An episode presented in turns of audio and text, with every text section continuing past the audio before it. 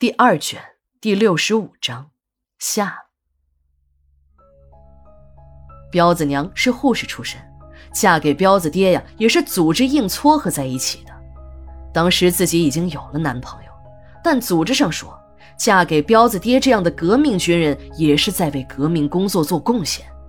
在单位领导的软硬兼施下，最终彪子娘还是选择了支持革命工作。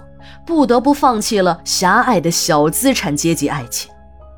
结婚后，彪子爹呢对她还算不错，再加上彪子爹的作风好，也算是个顾家的男人。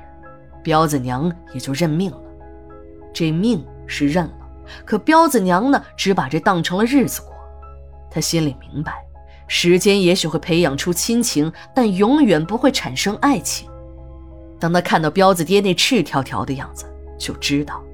彪子爹是死于由疯狂房事引发的心脏骤停，也就是民间说的“马上疯”，真是活该！一把年纪了还不自重，偷腥偷到死在了儿媳的床上。彪子爹以前作风检点的形象一下子坍塌了。这时，彪子娘的心里对这个男人产生了无限的厌恶，扶着卫生间的墙壁是一阵干呕。这时。彪子也醒了过来，当他发现套在自己命根子上的阴咒不见时，拉着二妞一阵追问。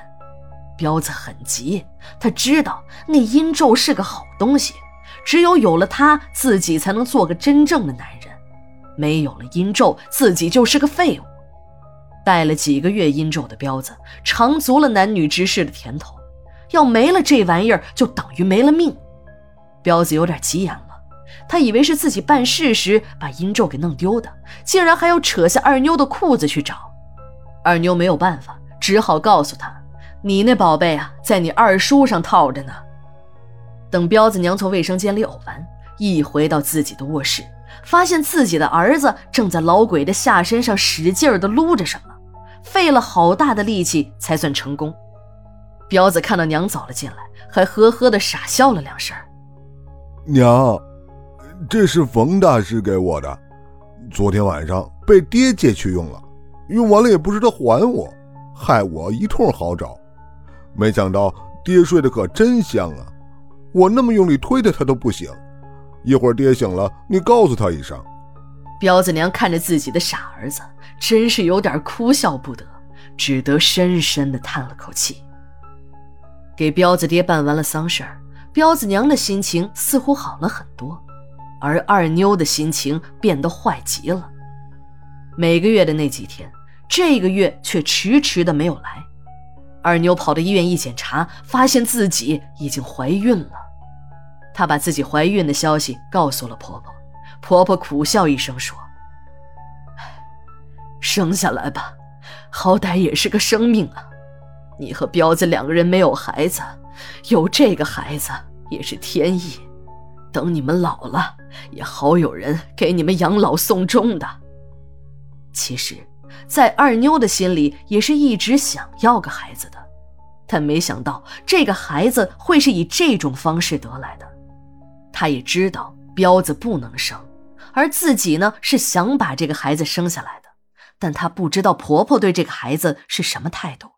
如果婆婆激烈反对，那自己便只有堕胎了。二妞一听婆婆并不反对，她也就管不了这孩子到底是彪子的儿女还是兄妹了，决心一定要生下来。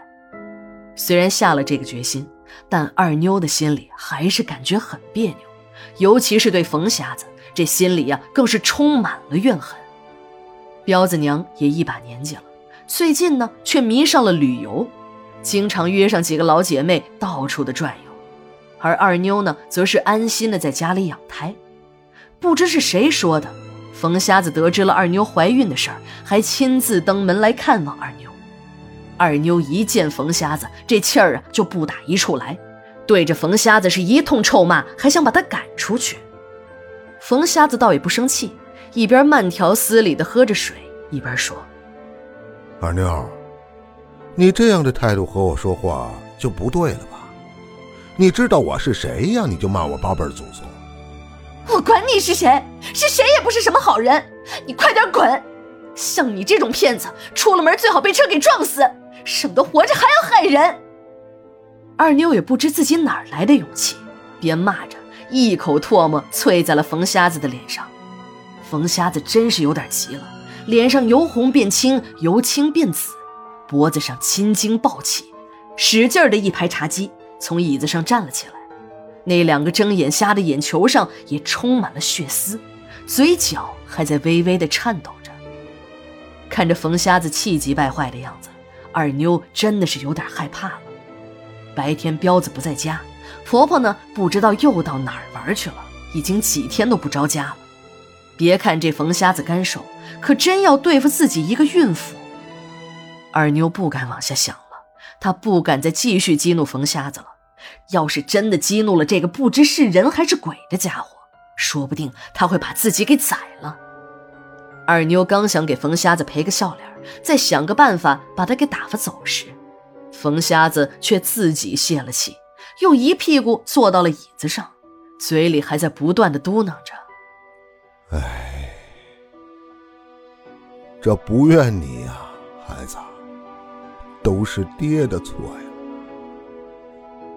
你娘没得早，我一个人带不了你，才把你送了人，都是造孽呀！你嫁到哪家不好，偏偏嫁到这家。你别怪爹狠心，爹也是没有办法的事。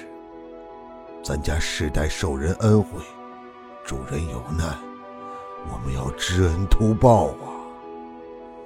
听着冯瞎子的自言自语。二妞愣在了那里。十月二十四日，日记连载，明天继续。